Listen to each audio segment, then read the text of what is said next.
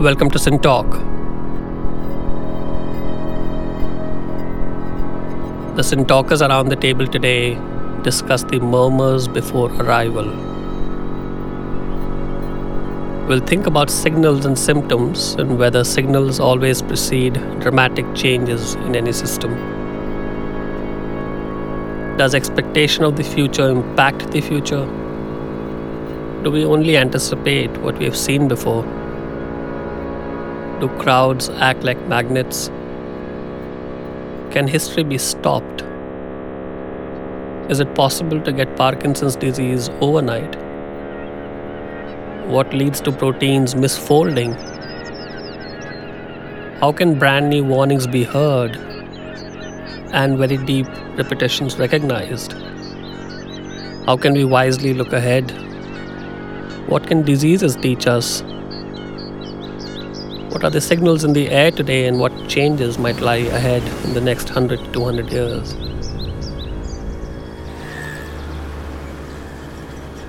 We are pleased and privileged to have three SynTalkers with us here today. Professor Bikas Chakrabarti. He is a theoretical physicist working mainly in statistical physics and also its applications in social sciences. He is from Saha Institute of Nuclear Physics and ISI in Calcutta. Professor Leonard Lawlor. He is a professor of philosophy at Penn State University his primary interests are 20th century German and French philosophy. And Professor Sudipta Maiti is a biophysicist interested in how proteins work. He uses light as a tool. He is from TIFR in Mumbai.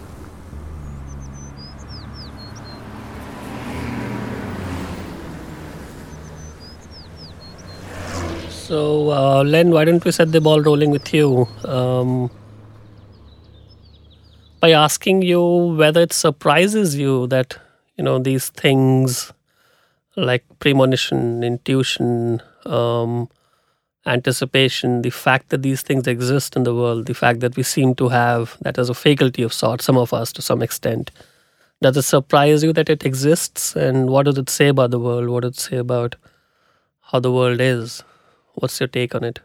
Well, I wouldn't say I'm surprised um, that they exist. I mean, um, the type of philosophy that I've worked in has been primarily interested in the structures of experience. Mm-hmm.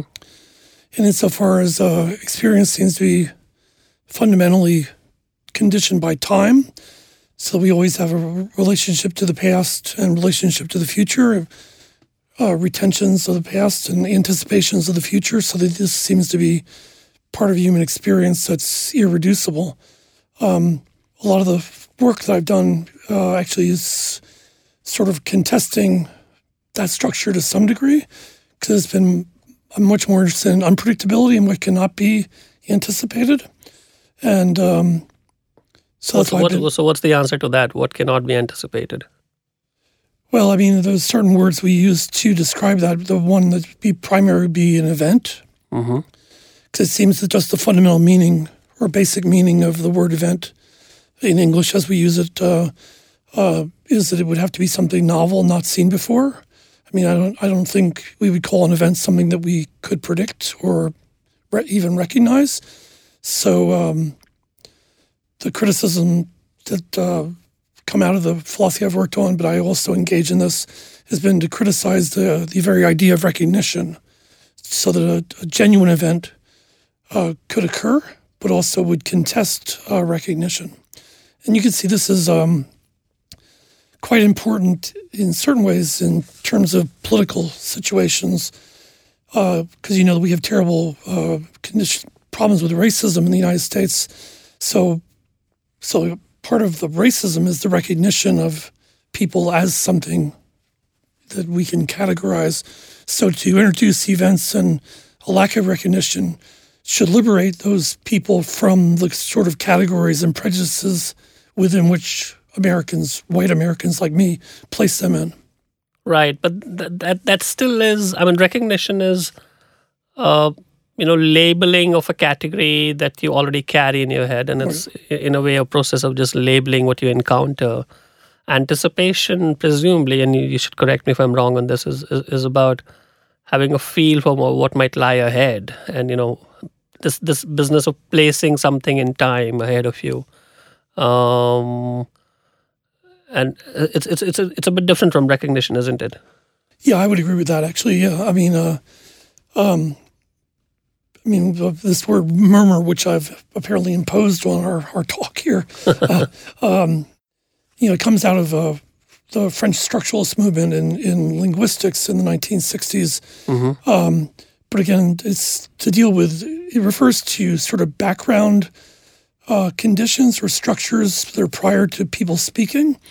I mean, like articulate sentences that have meanings in them. There's certain conditions that make that possible. It's pre-articulation. It's, yeah, yeah. But I mean, those murmurs can be, you can focus on them. At least the idea in the study of history and, and as in it's sound but not speech yet, and so on and so exactly, forth. Exactly, yeah. Hmm. Uh, even it's sometimes called noise, even so that noise can be a function of a can be a kind of indicator or sign. And who do you have in mind when you say 1960s? Like uh, mainly Foucault uses this word, but uh, but all but a lot, but also Gilles Deleuze and Jacques Derrida use this word, but not as much as Foucault. It's really Foucault sort of puts it into into currency, philosophical currency. So, um, so you know, Foucault was mainly a historian, but he always wanted to look at um, not at like famous events or famous like scientists or philosophers. He wanted to look at what was going on around them that we might not notice. But it was always an attempt to find things we didn't notice in history so that we would remember other ways of being, that we would have possibilities of being otherwise. That's always Foucault's phrase. How can we be otherwise than what we are right now? So he thought by going back to the past, but not in terms of like studying Napoleon's campaigns and right, but to look at other social conditions um, and linguistic conditions, especially to open up possibilities that we've forgotten. So, um, and when you say that there are there are there are events, as you call them, yeah. are they are they are they merely superficially events, and they might be repetitive in some very deep kind of way, or or, or you mean that in a in a sharp enough, robust enough sense?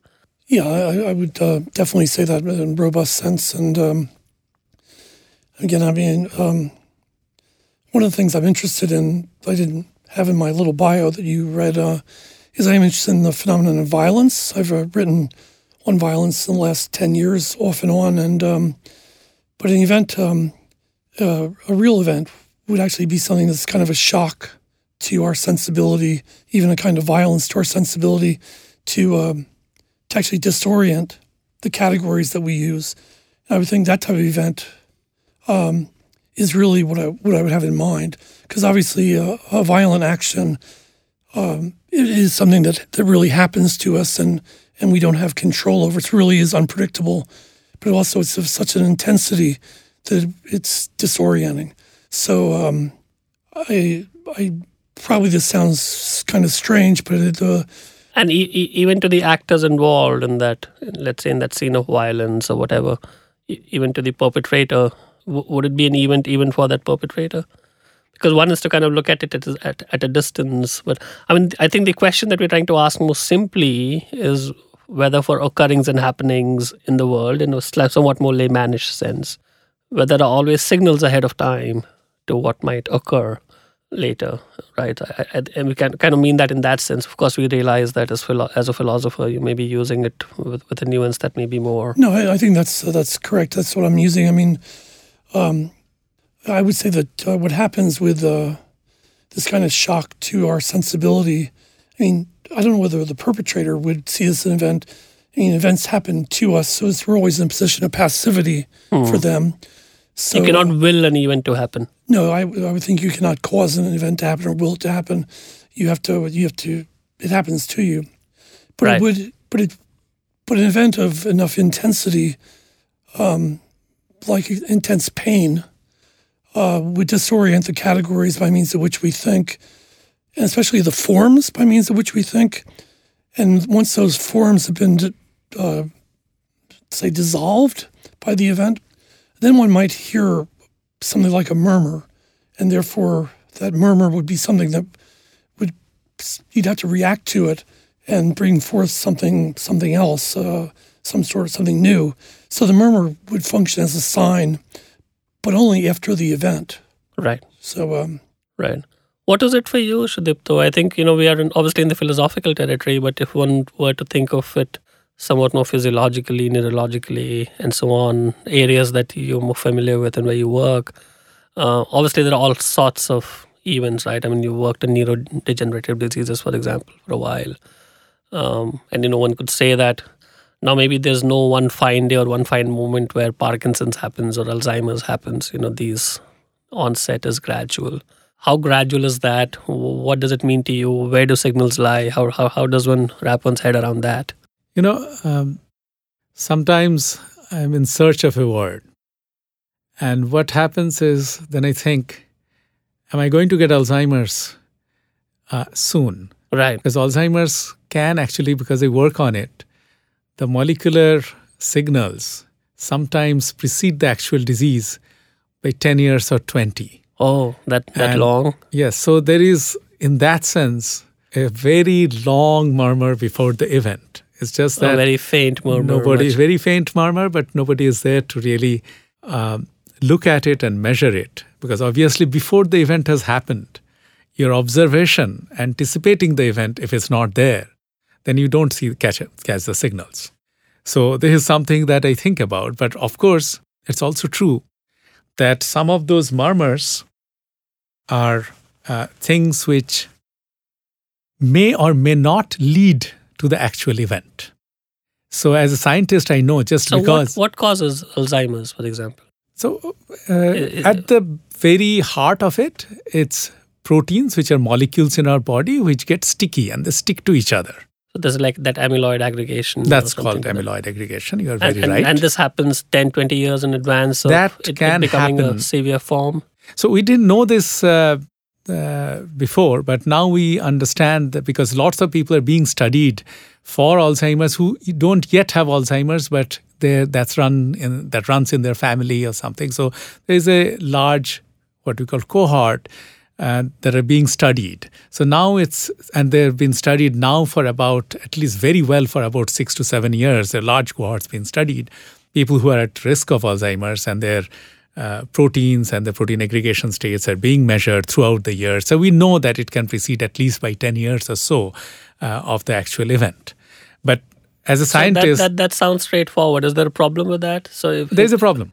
so There's if there if there's a history of Alzheimer's in my family, for example, Hmm. is it as straightforward as me checking for this thing every year and and and you know once you know that, there anyone anything one can do about it is another question. But i- is the pre-diagnosis of it or whatever you call it? so you're saying, is the murmur definite Is for the the, event to happen? Yes. And it's not. And that's what also saves my thinking as a scientist. Because I get scared when I'm in search of a word and you know I used to know that word, but I have forgotten. Yeah. But I also know that this is one of the possible signals, and there has to be uh, many more of things that can have to come together. Many more causes have to come, come together for me to get that particular event. So any given murmur need not lead to that event. So is it is it just a case of it being necessary but not sufficient, or there are many causes? Like what kind of a phenomenon is it? So it is uh, so protein aggregation uh, that happens in your body that you can uh, measure is, as you said it right, it's not necessary but not sufficient, and um, it's also our ability to read the language. It may be what what I call protein aggregation is not exactly the same every time we see it. So I can measure something, I can grossly give a number to it, but it's actually not a single number, but many numbers. And I'm just giving one single number to it and trying to correlate the event that comes later in terms of that number. Yet I'm ignoring the fact that there are many numbers associated with this. So is For your example- point that whatever the measure of uh, you know protein aggregation in this case might be, that number doesn't keep going up with with with passage of time, or you're saying is it volatile? Is that your point, or it's something else? The point is like, um, I would say, I'll give an example. Sure. I look at a lady who is beautiful and I say, with age, the beauty recedes. Sure, But beauty is not a number. sure, Somebody else who is seeing something and trying to draw a conclusion for it, from it, may not see it that way because I have synthesized in that word beauty and that's rec- uh, you know it, that fact that is receding many parameters. sure. So when I say protein aggregation, just So imagine quantitative um, measurement is not straightforward. Single, pa- it's not a single, Single parameter, parameter and thing. therefore, what I'm trying to capture in a single parameter doesn't contain all the information. And I think that's also a problem where I uh, am sort of in tou- touch with what he is saying, that uh, you see the murmurs, and there is an event, and what you understood, if I understood Len correctly, he's saying the event is such a sudden happening that was not there, at least in a predictable way, in the murmur that preceded it. In this, of course, in this science, in Alzheimer's, it is much more related. If you call getting Alzheimer's the event, then it is definitely related to the murmurs that precede it, but the murmurs that precede it need not be sufficient conditions, and our ability to read those murmurs in terms of numbers may not be accurate enough. So, both in the our ability to look at the signal and the number of other signals that are needed to cause the event would not be there. So, the point is, I tell myself there is nothing to be scared of, even if you're forgetting your son's name. It could be something else. I, I think the question, Sudipta, is that are we what are we grappling with here? Are we are we grappling with coming up with the mechanics, with, with the mathematics and the dynamics behind all these things? Is it are we short on mathematics? Are we short on being able to model it, or or what's the issue? The issue is both a complete mathematical lack of a complete mathematical understanding, but also lack of knowledge about the initial parameters that are important in this. The stuff of protein aggregation is definitely one important parameter. And uh, because the even though- phenomenon of you know memory loss or whatever the, the, the symptoms or the implications of Alzheimer's are, Hmm. are are physiological, right? I mean they happen and they're very real. So presumably the correlates or whatever the causes are. So is it is it a mathematical problem? Is the question? uh, it's it's not really a, just a mathematical problem because you know as most of your physiological things it's a product of many things that are happening in the body and this also is a product of that perhaps if we had informations about all the parameters it may not be so tough to actually do the mathematics in fact when we reproduce this in a test tube in a lab we do uh, fit equations to the growth of these protein particles in a test tube Right. and they fit reasonably well. I mean, there are also variants that you cannot control, but the same thing happening in the body. Plus, it's not just the protein aggregation; there are other things that have to come in. That makes the prediction But rather is there an element of stochasticity even inside the test tubes, or are you able to say that this this event is going to happen at this point in time? No, there is actually some stochasticity even in a test tube because it's a, what is called a many body problem. Right. So different things have to come in. There are nucleation events that have to happen for the aggregation to grow. And these nucleation events are very stochastic. So lots of times this will be about to happen and it will evaporate. And then again it will happen. And once in a while it will grow large enough, a little uh, crystal or little aggregate, that suddenly it will become a magnet for other things to come in, and that protein aggregate So will this grow. nucleation, for example, sounds a little bit like an event um, because it, it's sharp enough and it is it is some kind of a coming together of a bunch of factors. Because maybe it's a good time to go to you. You know, if we think of uh, some of these using notions of, um, and you know, we'll get to the social side of things in a while, but just using notions of statistical physics. Um, where are Yeah, you on okay, this? Are, uh, is, is, before is- I connect yeah. to uh, Len or uh, Sudipta, I mean, let me uh, try to st- start uh, in a philosophical way that na- all the natural sciences actually start with the kind of uh, background rule of game is that to look for that dynamics which has given rise to this phenomenon, whatever phenomenon, whether in physics or in chemistry or in biology. And all natural sciences have this, and uh, that, and in physics in particular, we start with some mechanics that I mean, in time, and how the system evolves. right. Now, in some cases, as uh, Newton did, I mean, there are very, very uh, common cases where the equations are so precise and, uh, in a sense, so simple today that, uh, and also one uh, simplistic nature or aspect of the equation is that it's, in a sense, what technically is called mathematically a linear set of equations. So, what happens is that it is like, uh, I mean, in a uh, when the water is flowing uh, in a streamline way, if you put two ink drops, one uh, with different colors, on a neighboring side that, that color uh, stretch will grow. But you can see that they are growing in a kind of regular way. They are maybe may, uh, going away, apart, but not very unusually a sharp way of uh, uh, deviating from each other. So that we call streamline situation because it is governed by some linear regime. But then there are some kind of situations when turbulence occurs. That uh, it becomes the governing equation becomes uh, beyond a little Newtonian way, and it becomes nonlinear. And then the same two ink dots with two different colors, if you put, uh, within few seconds, they, they, they with the, the tracks will be separated out exponentially away. And what will happen is that you do not know that this change, minor change in the initial condition, has given rise to completely separate. I mean, this happens in society so often that even two twins, I mean, twins also develop completely differently if they are brought up in different uh, environment and, and so, so on. So, are you calling systems linear and non-linear, or you? The dynamical system the may have linear features, may not have. I mean, for many things in mechanics, we we were fortunate to have linear situations valid for a long, long time, and so sure. we had these expectations that everything can be predicted very easily. Sure. Now, this is because, and that basic philosophy is ingrained in entire uh, natural sciences. Again, it cannot be. I mean, we believe that it cannot be that due to the.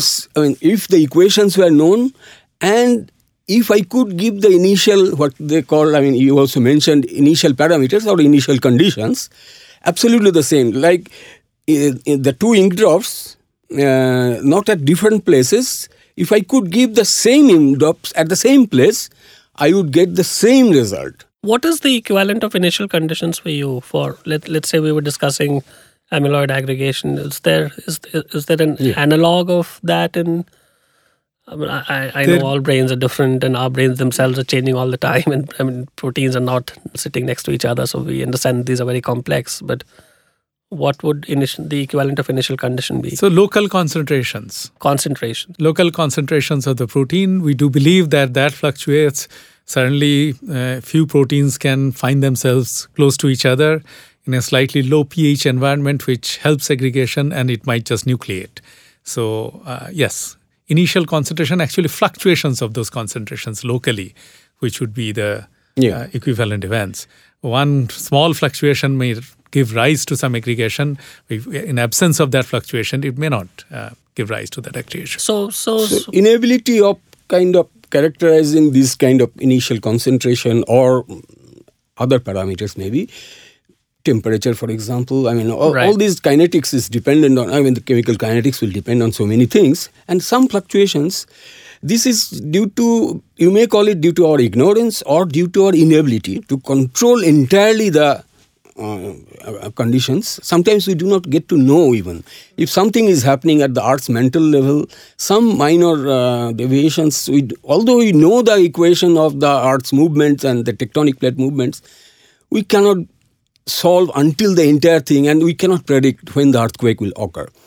But that doesn't mean that there was, if I would know the real initial conditions by some means, someday if it is available, I would be able to uh, predict the when it will occur and where. So it seems this like you're in, you're in a little bit of a deterministic camp on if you knew everything and if you knew. Yeah, yeah. So what we do is, as uh, uh, he mentioned the term, that we kind of cover up this kind of lack of our knowledge of initial condition or even inability of our knowledge uh, to access those things, data, called a stochastic environment. I mean that these stochasticity is put in and then we even try to allow various kinds of stochastic uh, noise and then try to solve our whatever dynamics we have in mind.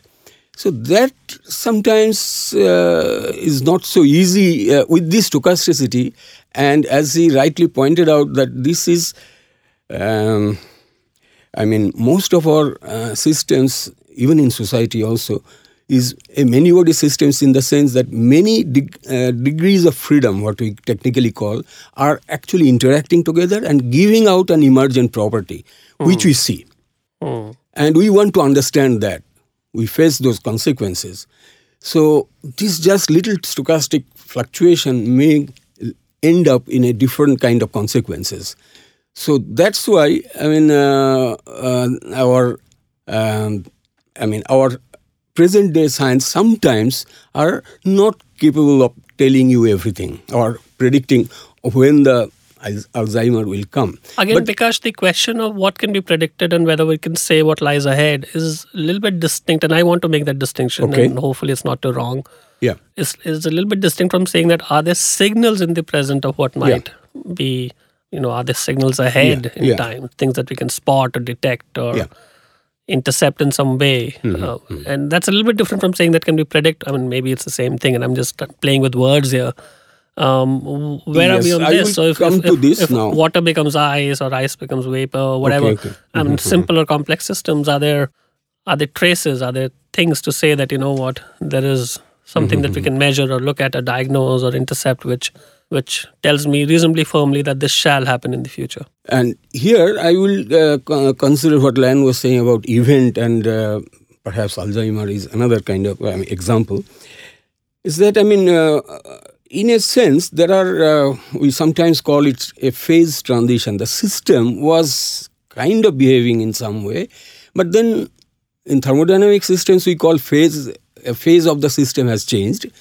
Ice water is a, a good example. So, what is a phase? If, I mean, well, it is best uh, by example that ice is one phase of water. Sure, but what what is a phase? I think yeah. sometimes one can miss something if you just do ice water. Yeah, what we call is, I mean, uh, in this uh, this is a general description, usually with an equation of state. I mean, so it's sure. getting even more complicated.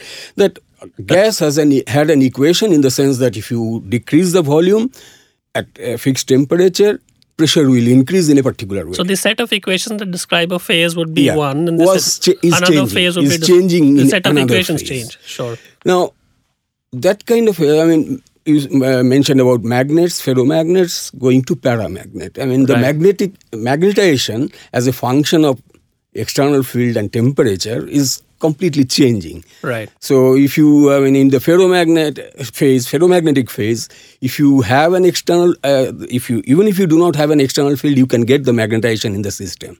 But in the paramagnetic phase, if you do not have a magnet, external magnetization, uh, magnetic field, you do not get any magnetization. Len, what would be so this phase? change in equation of state is a phase transition. Yes. Len, what that, would be a phase for you? I mean, because in a way we're saying you go from one kind of state yeah. to another kind of state, one kind of phase to another kind of phase. If if you get the drift of what we're trying to grapple with here, now when we say when we say event, for example, or you know, one can pick one's words and or or bring up something totally different. Eventually, we're talking of two different kinds of systems. Oh yeah, I would uh, even use a, a, a, variation on the word phase and, and talk about an event as a, a dephase, an unphase. Because uh, mm-hmm. at least to my ears, phases imply continuity, where uh, an event, I would think, again, just by our way we use the word, is a is a, a moment of discontinuity. Something new happens. So, um, mm-hmm. so I, I would think that, that for an event, there's not this yeah, not really an intermediate phase between one thing and another. It's an abrupt abrupt change. Are these transitions abrupt? It can be abrupt. It can be continuous. I mean, uh, called usually called first first order transition if it is abrupt. First second order transition if it is not. But that's not important. Important is uh, what we know now. Mm-hmm. Whenever this phase transition occurs, this dramatic change in the phase of the system, mm-hmm. collective many body system, as you were talking, this can be a magnet, this can be society, this can be uh, water uh, sure. uh, system going to ice. Now, before this happens, there are a very particular way of growing some signals. Right. What is that? That's and okay. In the magnetic case, you could measure what is called susceptibility. What how susceptible is the magnetic system to a little increase in the external magnetic field. Mm-hmm. What is its response? How much the magnetization changed due to this small increment in the external magnetic field. Now, this value will be suddenly going very dramatic, and then beyond the transition, again it comes down. Right. So, and this is a very simple So this is measurement. actually Sometimes you're, you're just measuring magnetic field. Or, magnetic system. The- Then the compressibility in uh, the fluid case. Right. The how I mean the same amount of little like increase in pressure. You, the volume cha- uh, volume decreases. Say increase in pressure will decrease the volume, but this decrease was not that much. I mean, but as I'm approaching the uh, I mean, I mean freezing point, it is changing very rapidly. This change is becoming uh, very. I mean, it is very perceptible, so and you can actually predict can be graphed.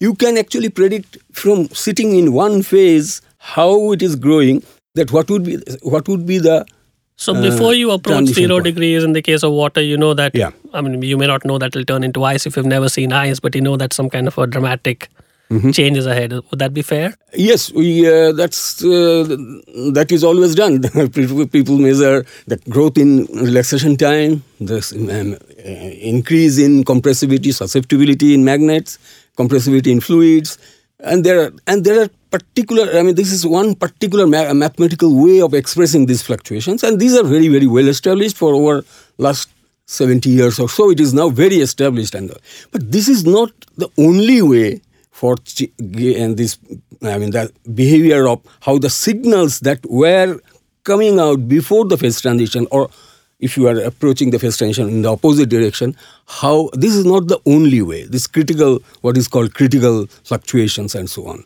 So there are uh, differences social sciences has very particular We'll, we'll get to that, Yeah. Bikas. Are Yeah. there, is there is there an equivalent of that in your world, or uh, I think Bikas has the benefit of dealing only with physical systems, so it's presumably easier. Yeah, I, I can uh, sort of um, say that, uh, you know, I work with also lasers, and uh, lasers have pulses, there are pulse lasers. And a pulse of a laser is a very funny quantity because it's a continuous thing, and if you, it, it has an exact mathematical description. And if you look at the front part of the laser, so a pulse is, say, coming at you, Right. and you could only feel the front very tiny pedestal of that laser pulse coming in. Mm-hmm. It has the, if you understand the equi- you, you being like, where is that laser pulse going?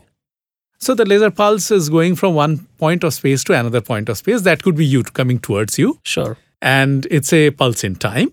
So, uh, say the intensity of the laser Increases and de- then increases falls. and then decreases, Sure. and it has not yet reached you. Sure. So I'm asking the question. Suppose you just feel that a laser pulse is coming because a very tiny increase in the light intensity has happened. You don't know what is coming later because the laser pulse you haven't seen yet. If it's a laser pulse, there's enough good mathematical description of it. You could already tell where, when the actual pulse will arrive, how strong it will be, when it will decay. But there are dramatic examples of this that people can actually make systems where a pulse starts entering, let's say, a, a bucket, okay, which has, in this sense, some cold atoms or whatever. You can And anticipate the entire pulse. you can enter, anticipate the entire thing. So, in a even sense, before it arrives. So yeah, even before it has actually arrived. So you can people have seen a pulse, the top of the pulse exit the uh, container before the top of the entry pulse has actually entered because the container is made in such a and way. this is not an illusion, No, this is not. This is not. not a- an illusion. This is what is called superluminal transmission. It goes faster than C because before the pulse has entered, it has already exited. it goes But that- faster than C. it goes faster than C, apparently. But, that's because the pulse is not a point object. Is that why? Okay. So you're coming to the right point. You know what so I what was- yes. So what I was trying to say is that so by looking at the front of the pulse, any physicist will be able to predict what is going to come. Right. And in fact, the system can be rigged in a way that it comes out, that information comes out in an actual pulse Right. before this pulse has come. So in a sense, what happens, this pulse decays, that pulse, uh, this thing, there is no loss of energy and there is no actually violation of anything. But the point I'm trying to say is that if you try to make a new information, Mm-hmm. something that by looking at the pedestal of the pulse you could not anticipate, Mm-hmm. then that requires a kink in that pulse. A sort of abrupt ch- change in that pulse, then there is new information in it, and there is no way that you could have predicted that kink Right. is coming. So, this is also a question of um, the will of a person who is trying to transmit n- information through the pulse and put something in. And that kink, even mathematically, cannot travel so fast, or that information is not there in the pedestal to predict it. So, in a So the- sense, I so- think I'm connecting back to what Len was saying, what would call, he would call, I guess, a real event. It was not encoded. And it's entirely singular. So your pulse, for example, without the kink, is one thing. I won't call it singular. It's one thing. Yes, it's, It's, one a, thing, and the it's pulse. introduction of a kink has kind of, in some way, deformed its mathematical integrity or whatever the that's right. notion might have been. Yeah. So you have caused some change, and that cause couldn't have preceded, you know, violating uh, relativity. So people who are at the receiving end couldn't have uh, interpreted the initial parts as something that there is a kink coming. So if that's Len, the are there are there you know I, I know I know you're in the camp where you want the event to be radically unknown and it just comes out of nowhere. But are there conditions where they're more likely to be found or where they're more likely to occur or you you wouldn't even go in that direction? Because at least from the and I we have to be very careful about carrying concepts too freely from one area to another. But you know, as we've thought of the physical systems or we think of the skulls or the brain for that matter, there seem to be there seems to be some build up to an event. Um, is there is there an equivalent of a build up?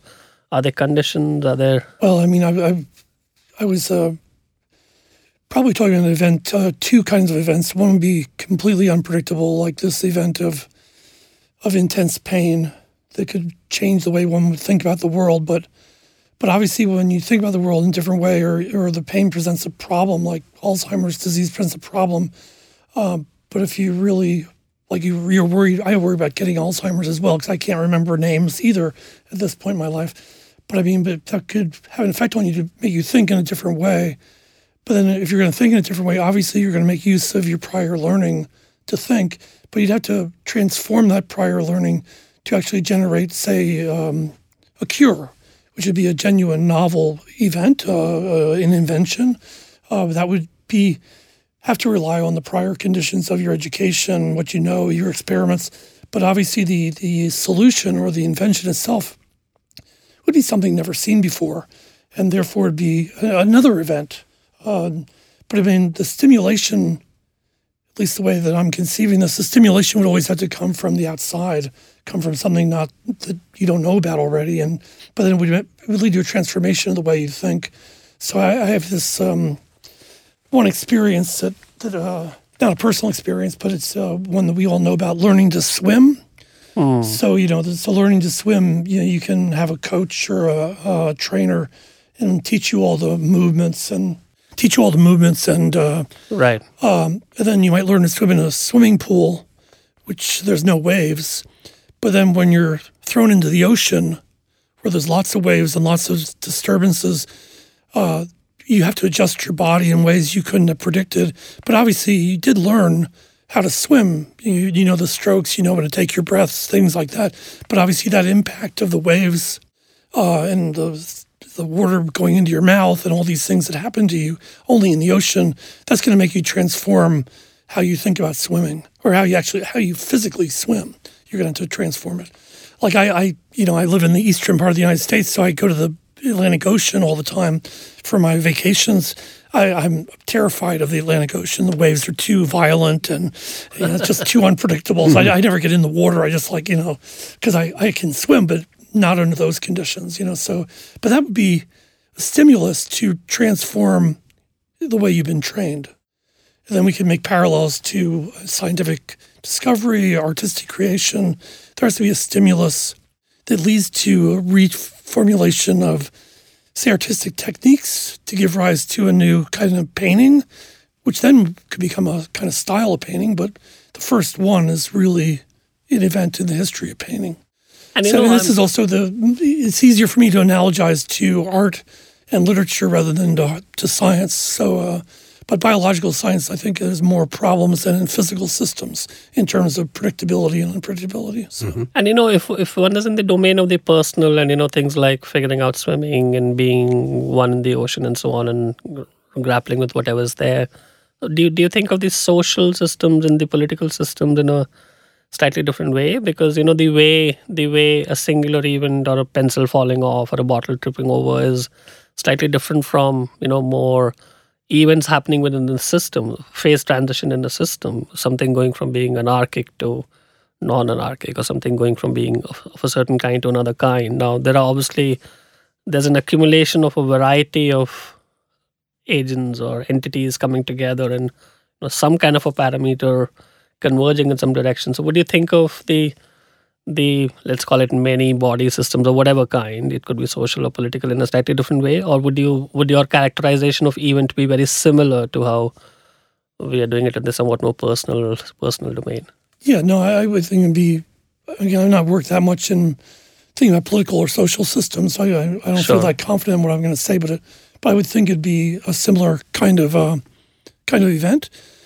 But I mean, all of your questions about conditions, and I mean, obviously there there can be conditions that are, I would think, relatively invisible in a society, which would contribute to to an event or a real radical rupture in the way the society works. Philosophers I lived, uh, I worked on, lived long enough to see global the global market develop, and uh, they actually found this interesting because it actually meant that capitalism was put into the hands of people that didn't actually have access to capitalism before, and therefore the possibility was that people that weren't exposed to it would actually could transform it at a very small level, micro, micro almost microscopic level. But then enough people are doing these small changes in how capital works that it could lead to a kind of transformation of capitalism. Uh, but I mean, I, I again, I'm not confident in my knowledge of world economics at this point to say whether that's even possible. I mean, philosophers I worked on died in the 1990s, and the, the, the world market had just appeared. I mean, really just appeared in the beginning of the 90s. So, but they were strangely optimistic about this because what they mm-hmm. were seeing was I'm not going on too long. What they were seeing was how English is now used in almost every part of the world. But that means there's all these dialects being developed of English Right. and perversions of it, which would undermine, they would think, would undermine sort of the major categories by means of which you think through English. Hmm. So, I mean, the example actually the is like Black English, American, African American English, which I, I sometimes I can't understand what they're what they're saying. I mean, it sounds like English words to me, but the syntax is all strange, and but they're saying things that you know I just can't understand. But that's still English. But it's a transformative.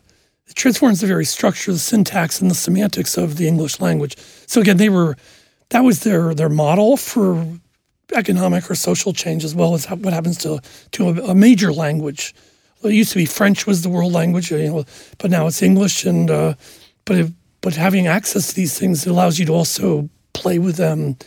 goes back to the point of dissolution of forms in a way that you were yeah, talking yeah, about. yeah. Um, so, and forms in a way are, as you as you pointed out, some kind of structures of experience. You Yeah, you look at the world around you, you put them in boxes, and you yeah, exactly. you- you- Categories and general concepts. Yeah.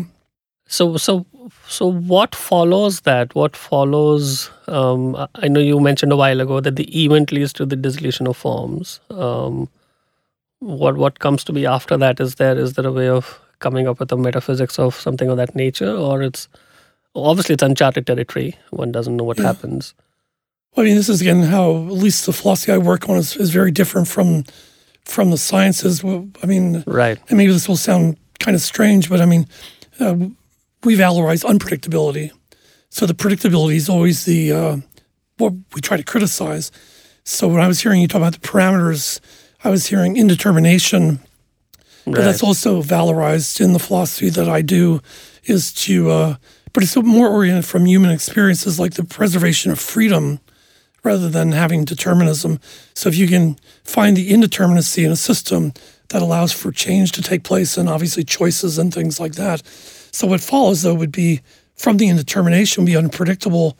And again, the the model would be like the creation of a work of art or the creation of a novel, which is called a novel because it's new, Right. And uh, uh, or creation of a new mode of thinking.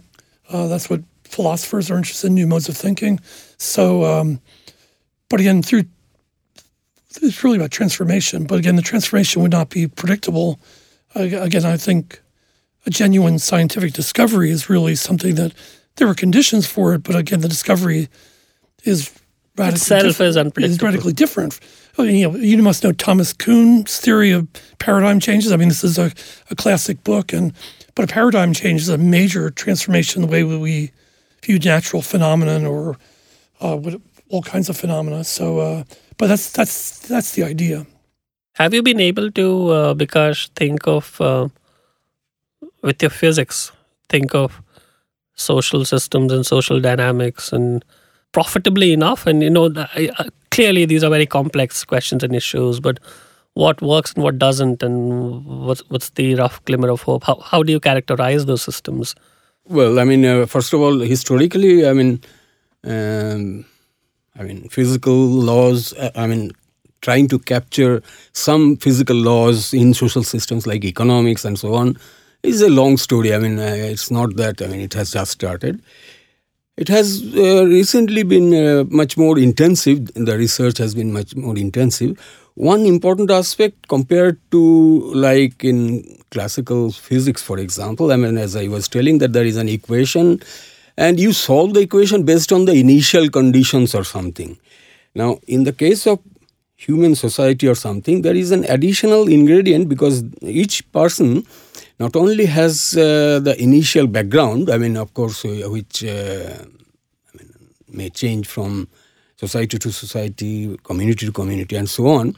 And you may have some knowledge about that and put that in the in your equations. But there is another thing. Everybody has an expectation about the future. Now Right. that is based on some kind of calculation. It is not uh, completely uh, out of blue, but whatever it is, since I I do not have every knowledge about the everybody's uh, I mean Sure. way of extrapolating about future, they whatever the I mean that's the stochastic part. I mean I have to in, take into account, and then I have an additional thing that what is this uh, this agents.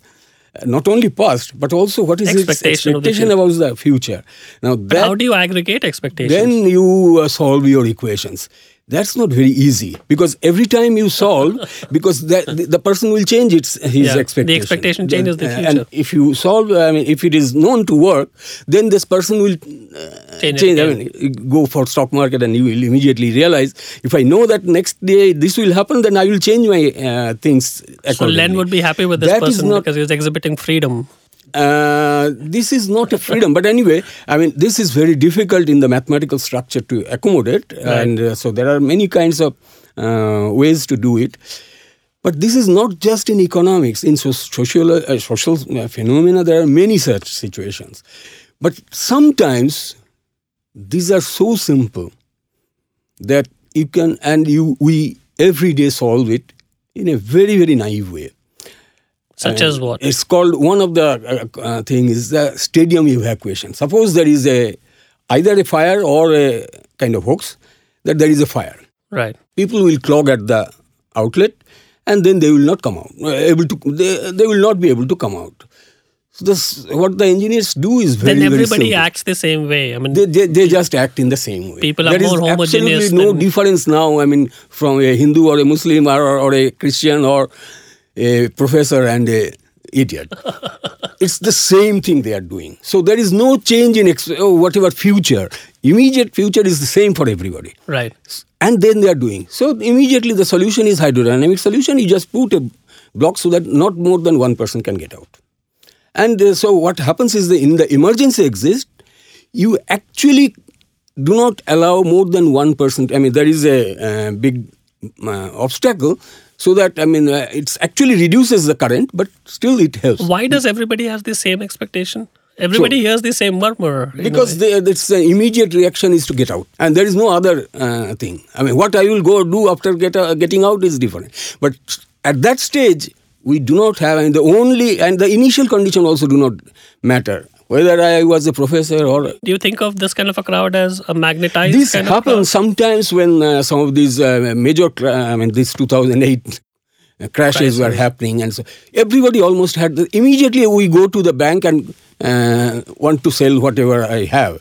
Now i mean I say oh, whatever deposit. Then bank will collapse. I mean immediately bank will collapse. I mean so you have to take some measure that either state or uh, somebody intervenes that i mean they take care that uh, it, people do not go to the bank and sell their because if i want to uh, encash my bonds all of the bank's clients do it. Sure, sure, sure. okay, surely self goes going to fail. Sure. that they know. Sure. but the thing is that can happen. And then uh, we have to take measure that way so that that doesn't happen. Now it, it is not a great thing. It is small small things.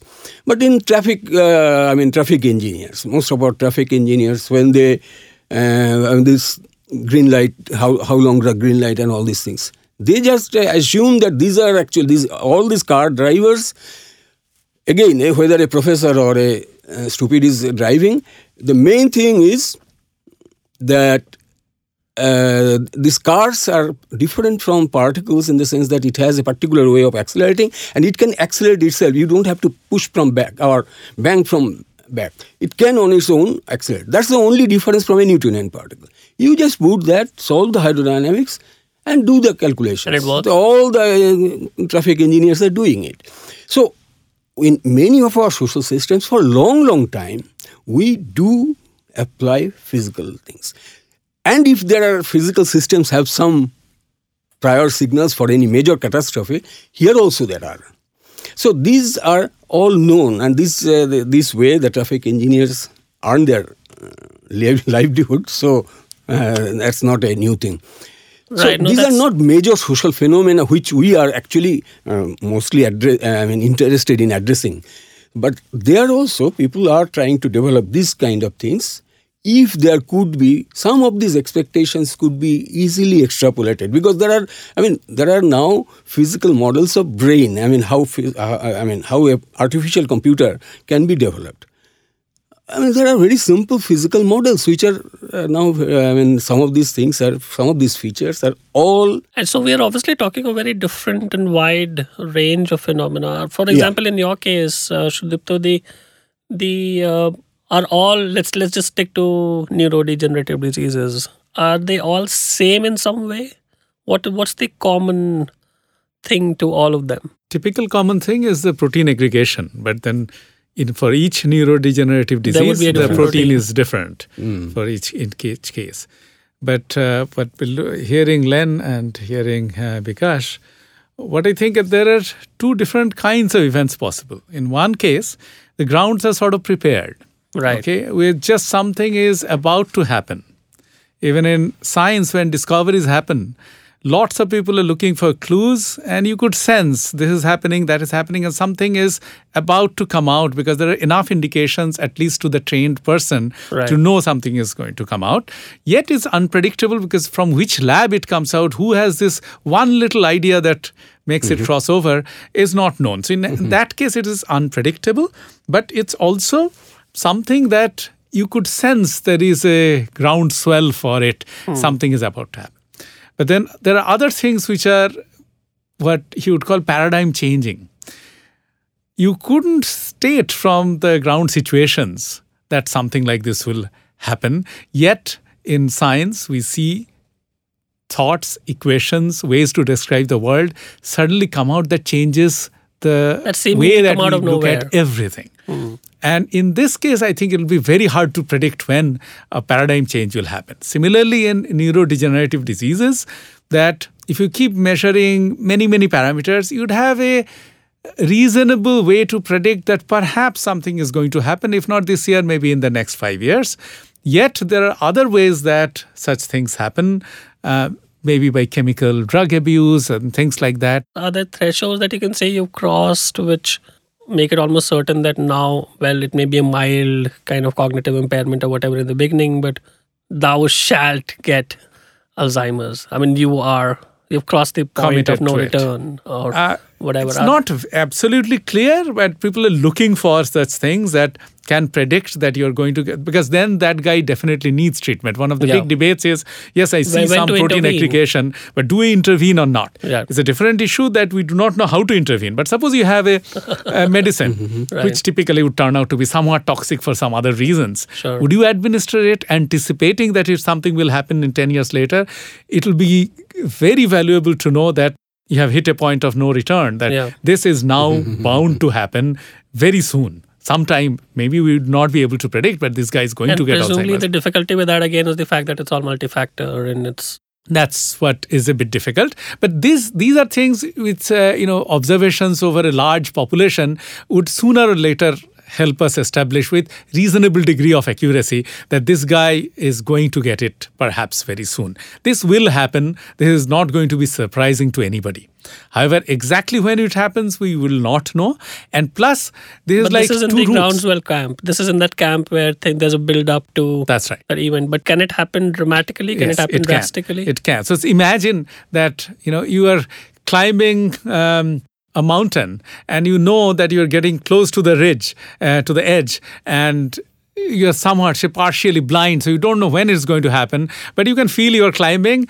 You have climbed very high. Sooner or later, this is going to come. Right. That's one way. That's uh, possible that it happens perhaps in the majority of the cases that we see. Uh, uh, these diseases, and we yet do not know what all those parameters are, but sooner or later we'll understand. Sure. The other thing is that you are standing somewhere, suddenly the ground collapses, right.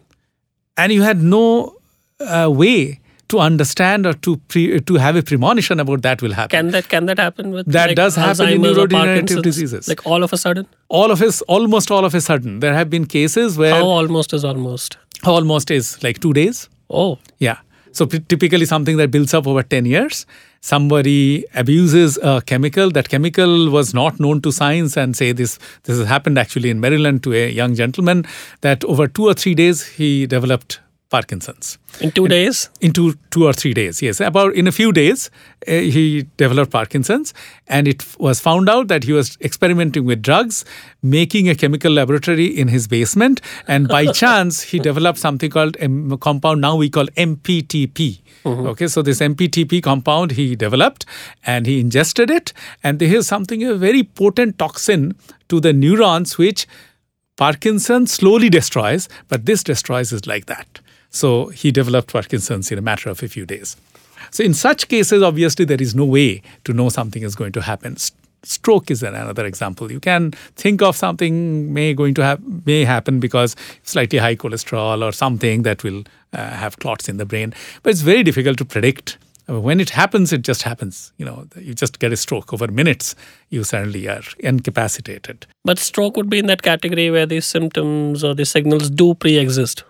the our predictive ability about stroke yes there are signals which pre Not the pre-existing. of it, not that it would happen at 7:30 p.m. or this day, but no but it's it's still very difficult Right. the neurodegenerative diseases we are somewhat closer and probably would be more predictive if we could measure everything till now we can't measure everything uh, stroke i'll put slightly ahead of that in the sense it will be very difficult to predict because it's again a nucleation kind of event which are um, which could be a single nucleation that will clog a single artery that will cause a stroke. While for neurodegeneration, there are many, many, many nucleation events, and forming one or two actually doesn't matter. Probably you and I are forming some of those right away, but it won't matter because you need a lot more of that. But this singular kind of events where nucleation, which is well called stochastic, is very unpredictable. When the first nucleus appears in a test tube, is very unpredictable, even in the most well characterized test tube. are there These are there things- physical phase transitions that can happen all of a sudden, unpredictably, or or they are relatively more predictable? Well, I mean, I mean, uh, f- uh, physics has start uh, studied, uh, I mean, and tried to make it more and more predictable because I mean the knowledge has grown, but uh, it has uh, not been. I mean, I mean, earthquake. I don't know whether it is a phys- phase transition or not. Uh, and uh, people have not yet been able because of some uh, lack of information. That is the kind of uh, I, I mean belief. Now, one thing I would, uh, I mean, Len was mentioning that, I mean, I, I, I believe uh, this part of our uh, inability, or maybe the basic reason we believe sometimes that it is unpredictable, is because it is linguistic. Many of these things, say for an event. Now, event is a kind of thing which is uh, a linguistic way of characterizing something. Now, I mean, not just an event. For example, chair. Now, there are, I mean, every chair is uh, different. I mean, maybe you can say that there are four uh, legs on which it is. But you still know the category. Uh, It is a category. I mean, you were saying, but you do not know whether it is the same. I mean, the the kind of, um, I mean, all cancers are. I mean, each cancer may be a different different disease. Now, since I didn't, uh, I mean, I am characterizing it as a cancer. I am uh, thinking that in this case, I That's an my things didn't point. work. Are are you are you on this, Sudipta? That's an interesting point. So all the NDDs, I mean, uh, or for that matter, even all the Parkinsons, which we're all calling Parkinsons, Yeah, maybe uh, may not be the maybe same. different chairs. No, maybe I mean like chairs. I mean all chairs are not the same. I mean that, that one. I mean, or if I have a tripod and I have the chair, uh, rock, rocking chair like that operator, it's still a chair. Now this looks like. I mean because we have linguistically identified because it as a chair. you said that the common thing is that proteins are misfolding in all these situations, or there's some kind of aggregation. Is that the chair variety confusion, or do they all misfold in the same way? There's something similar to all of them in a robust, specific kind of way, in a very No, actually, there is a bit of that chair, uh, Bikas's chair in there, that uh, misfolding is not something that is uh, absolutely well defined in a mathematical way. There are different kinds of misfoldings So you can't look at a protein and say it's misfolded or has, or as Well, the, actually, the folded state is pretty well defined. So I can always say it is misfolded, but that means the two misfoldings may not be exactly May the be same. The same. right. So I think and that there are infinitely many kinds of There mean, so, but that's a, um, even if we could observe it, it ultimately comes down to uh, poverty of language, right? Your experience and my experience in looking at the same event is not going to be the same. The bomb has burst here. You saw something, well, one little uh, thing flew over there. I did uh, see something else. Everybody sees something different. Yet we describe that as an event, that's the bomb explosion.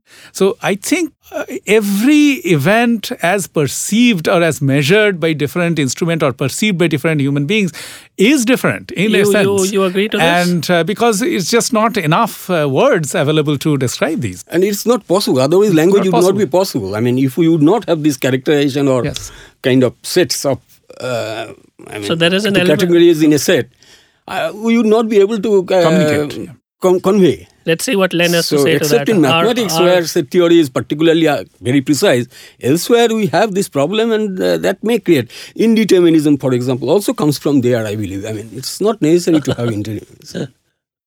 are Well, no, I would agree. I mean, I, I, I think it's necessary to have generalizations and use general categories. I mean, obviously, finding a cure for Alzheimer's or Parkinson's or predicting earthquakes is valuable for humans to survive, but I'm not sure that's the only way through which you would understand experience.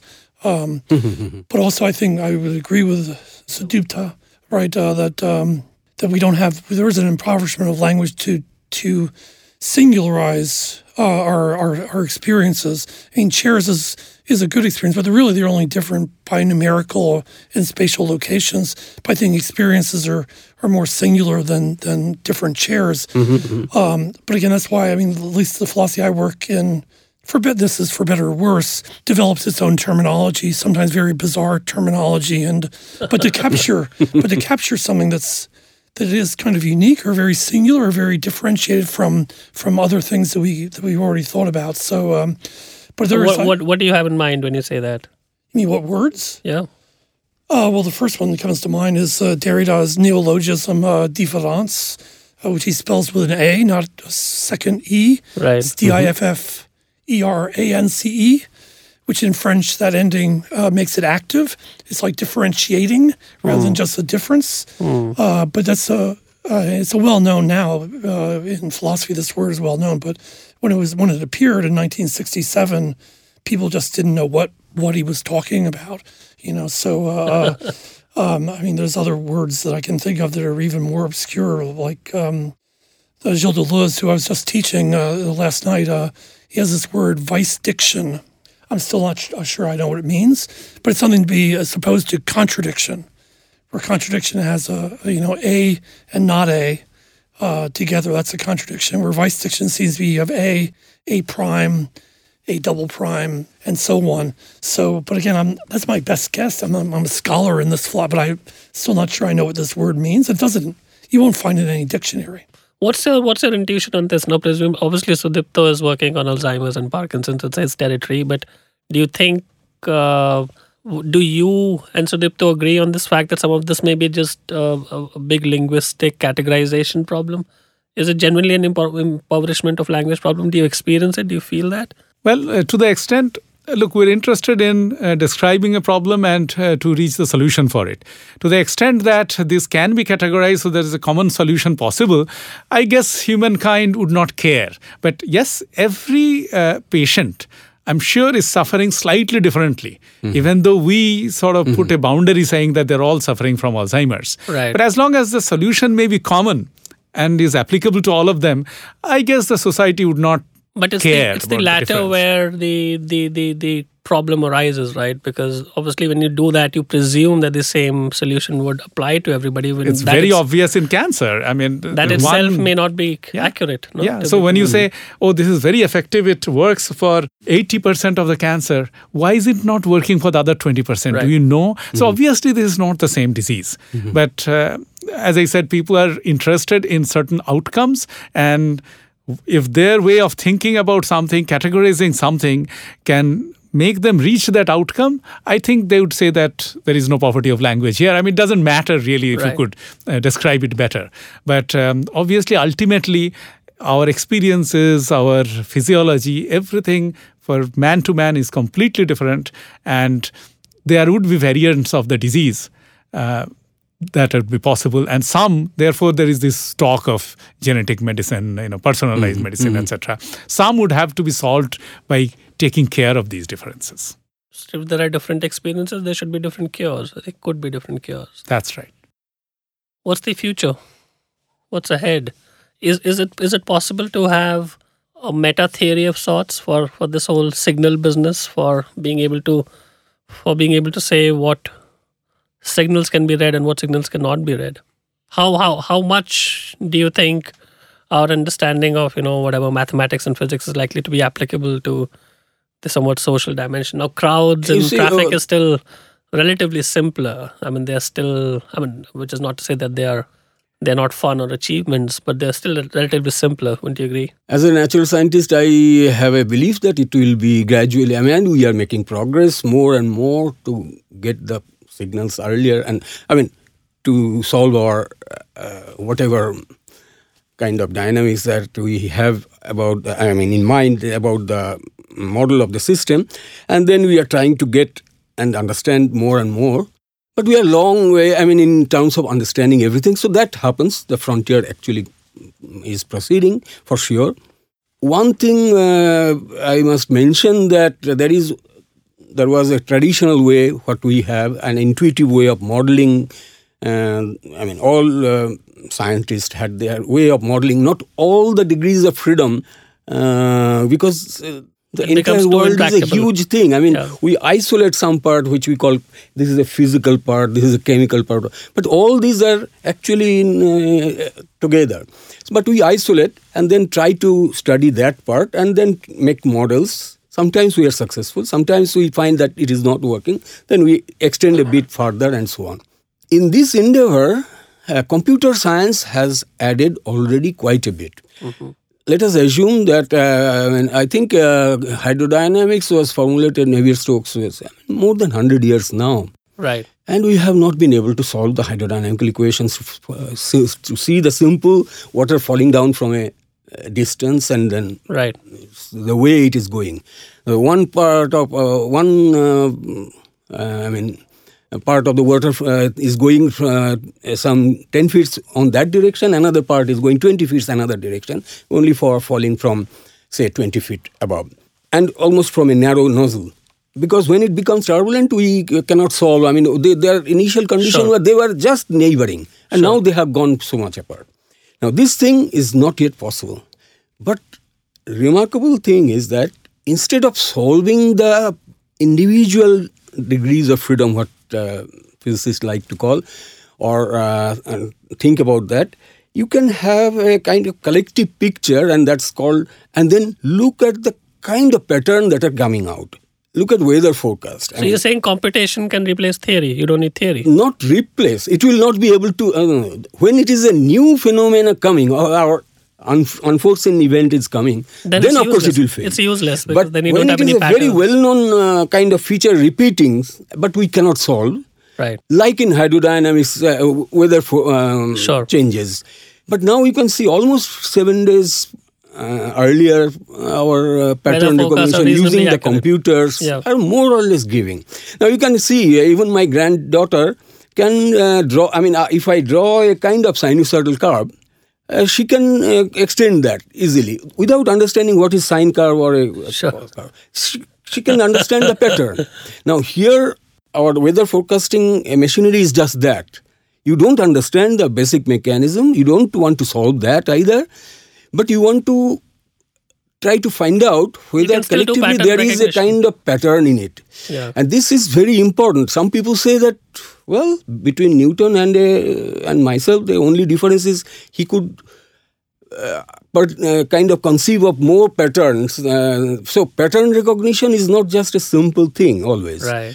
Knowing, I mean, the doctors just, I mean, the earlier days, just from the, I mean, the pulse rates, could read so much about my physical health, and we were all surviving. I mean, not because the, there were uh, the, the doctor, but of course now it has become even better because there are so many other pathological tests and so on. But in earlier days, only pulse rate. so with that uh, change in pattern, they could find out that this could be the possible reason. So that doesn't mean the science is there. But it has you have to grow because it would not if it would be able to solve everything, then there would be nothing. Uh, I mean, we would not go for further. It, is, it will never be that. I mean, hydrodynamics will not be understood, and some new features of I mean, uh, That, that's because that's, that was primarily a computation problem. You just had so many variables. this computational thing is also doing a lot. The solar cycle, we cannot uh, because it is not on Does an this- average 14 years. Does this resonate with you, Sudipta? Because there's a way in which you don't need all the science to to to to be able to say what's here or what's happening here or what might happen ahead. I think I'm on the same So wavelength. pattern recognition, I mean, doesn't need to substitute science, of course, but So there are, uh, you know, two extremes of phenomena. One extreme, the phenomenon is uh, governed mostly by a single or very few parameters. right. In which case, I think the approach, the scientific, correct scientific approach, or the most productive scientific approach would be to understand deeply what those parameters mean and how do they behave, set up equations so that you can solve, and therefore you'd be able to predict. The other extreme is, is extremely multi parameters, just so many initial conditions, so many little forces here and there change it.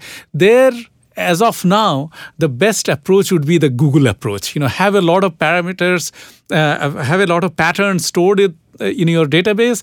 Anything uh, comes in, you try to fit kind of science. Yeah. yeah try to find it and then predict that uh, this is going to happen but that is never going to predict something new unless you just say okay i have millions of these patterns and it matches none of them it's unlike everything yeah, yeah. I so mean, a probably new something entry. new is coming A new entry. and, and protein folding that same thing and we still don't know why given a sequence It cannot be a, protein, substitute ever. It cannot ever be a substitute of. But protein have- folds you in a particular way You can have brute force, no? You can have like millions of patterns. unless you know the match. equations then you won't have brute Right, force the brute right. force comes when you Only know if you have the a equations. bank of patterns you're matching with. Yeah, but no, nothing new will come out of it. So same problem in protein folding. Nowadays, for pharmaceutical companies, they have gotten disgusted with the progress of fundamental understanding. They just said, do, do pattern matching. We know the 100,000 proteins, how their structures are. Take a new protein. This part matches with that protein. That part matches with that protein. The protein Well, must be looking like this. yeah. 80% ca- cases, they are correct. but the other 20% cases is a new fold and there's no way to know about it. So, yes, it's very useful to have a Google like approach to uh, sort of solving the problems and probably uh, reasonably effective. But in some cases, it won't be ineff- e- effective at all.